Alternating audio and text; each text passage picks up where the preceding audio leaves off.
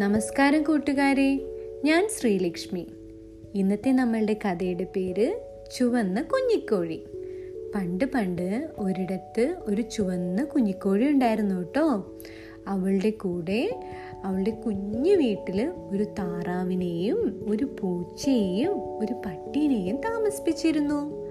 താറാവാണെങ്കിലുണ്ടല്ലോ ഒരു വലിയ വായാടിയായിരുന്നു രാവിലെ മുതൽ വൈകിട്ട് വരെ അയൽക്കാരോട് വർത്താനൊക്കെ പറഞ്ഞു നടക്കലായിരുന്നു താറാവിന്റെ പണി. പൂച്ചയാണെങ്കിലോ ഒരു പൊങ്ങച്ചക്കാരി.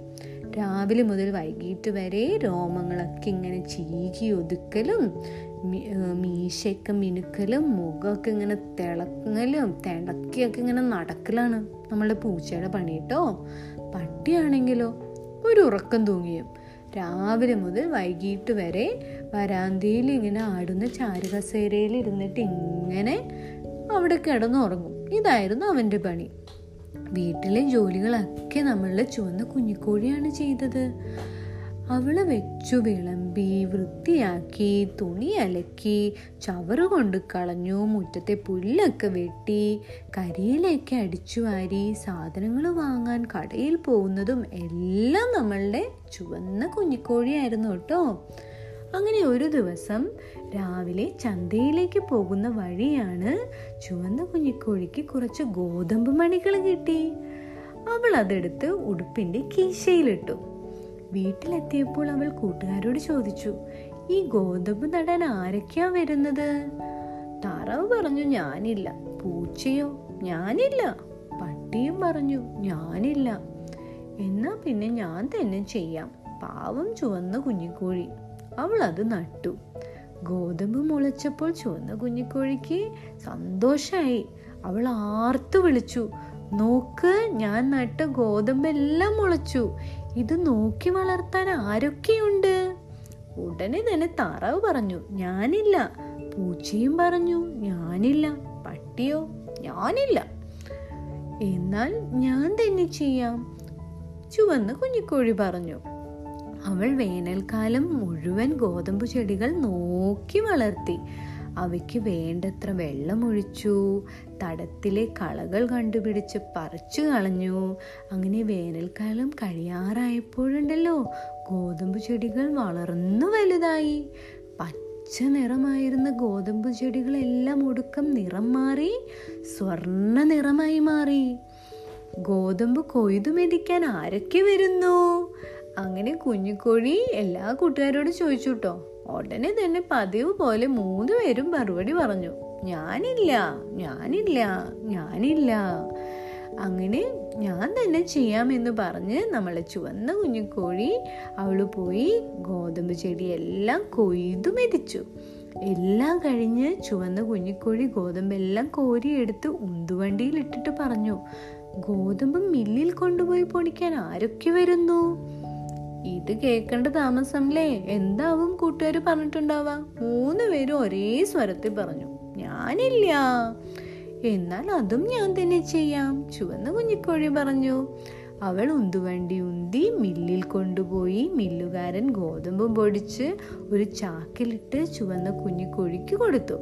അവൾ ഒറ്റയ്ക്ക് ഉന്തുവണ്ടിയിൽ ചാക്ക് വെച്ച് ഉന്തി വീട്ടിലെത്തി.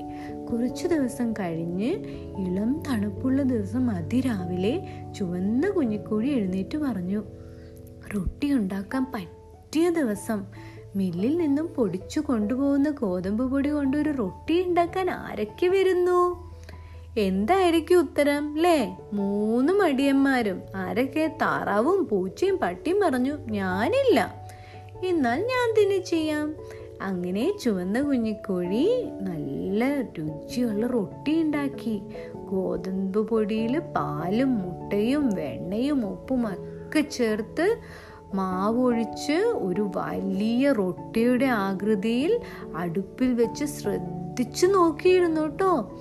മുരിഞ്ഞ റൊട്ടിയുടെ മണം ചുറ്റും പരന്നു. കൊതിയായിരുന്ന മണോട്ടോ മണം കേട്ട് താറാവ് വർത്താനം നിർത്തി. പൂച്ചയോ സൗന്ദര്യ സംരക്ഷണയില്ലേ? മുടിയൊക്കെ ഒതുക്കൽ നിർത്തി. പട്ടി മയക്കം നിർത്തി. ഓരോരുത്തരായി അടുക്കളയിലെത്തി. ചുവന്ന കുഞ്ഞിക്കോഴി ചുട്ട റൊട്ടി അടുപ്പിൽ നിന്ന് എടുത്തിട്ട് ചോദിച്ചു ഈ റൊട്ടി തിന്നാൻ ആരൊക്കെ വരുന്നു? ഉടനെ താറാവ് പറഞ്ഞു ഞാനുണ്ട്. പൂച്ചയോ ഞാനുണ്ട്. പട്ടിയോ ഞാനുണ്ട്. ഉടനെ കുഞ്ഞിക്കോഴി ചോദിച്ചു ഉണ്ടോ? ഗോതമ്പ് നട്ടു വളർത്തിയതാരാ? അപ്പോൾ അവർ പറഞ്ഞു ഞാൻ. ഞാനോ? പറഞ്ഞു അല്ല കുഞ്ഞിക്കോഴി ഗോതമ്പ് കൊയ്തു മെതിച്ച് മില്ലിൽ കൊണ്ടുപോയി പൊടിപ്പിച്ചതാരാ? കുഞ്ഞിക്കോഴി ഗോതമ്പ് പൊടി വീട്ടിലെത്തിച്ചതും റൊട്ടി ഉണ്ടാക്കിയതും ആരാ? കുഞ്ഞിക്കോഴി ഞാൻ ഒറ്റയ്ക്കല്ലേ ഇതൊക്കെ ചെയ്തത്? എന്നാൽ റൊട്ടിയും ഞാൻ ഒറ്റയ്ക്ക് തിന്നുകൊള്ളാം. ഇത് പറഞ്ഞിട്ട് ചുവന്ന കുഞ്ഞിക്കോഴി ഒറ്റയ്ക്ക് ആ റൊട്ടി മുഴുവൻ തിന്നു. ഇഷ്ടായോ ഇന്നത്തെ കഥ? എന്താ ഇന്നത്തെ കഥയുടെ ഗുണപാഠം? മടി പാടില്ല അല്ലേ? എല്ലാവരും ഒത്തൊരുമിച്ച് ചെയ്യണം അല്ലേ? ഒത്തൊരുമിച്ച് ചെയ്തിരുന്നെങ്കിൽ ഇപ്പൊ നാല് കൂട്ടുകാർക്കും കൂടി ഇരുന്ന് റൊട്ടി തിന്നായിരുന്നില്ലേ? മടിയന്മാരായതുകൊണ്ടല്ലേ റൊട്ടി കഴിക്കാൻ പറ്റാഞ്ഞേ? അപ്പോ നമ്മൾ ആരെങ്കിലും എന്തെങ്കിലുമൊക്കെ ചെയ്യുമ്പോൾ അവരെ സഹായിക്കണം കേട്ടോ മടി പിടിച്ചിരിക്കരുത്. ഇഷ്ടായോ ഇന്നത്തെ കഥ? ഇനി നമുക്ക് തിങ്കളാഴ്ച കഥ കേൾക്കാട്ടോ.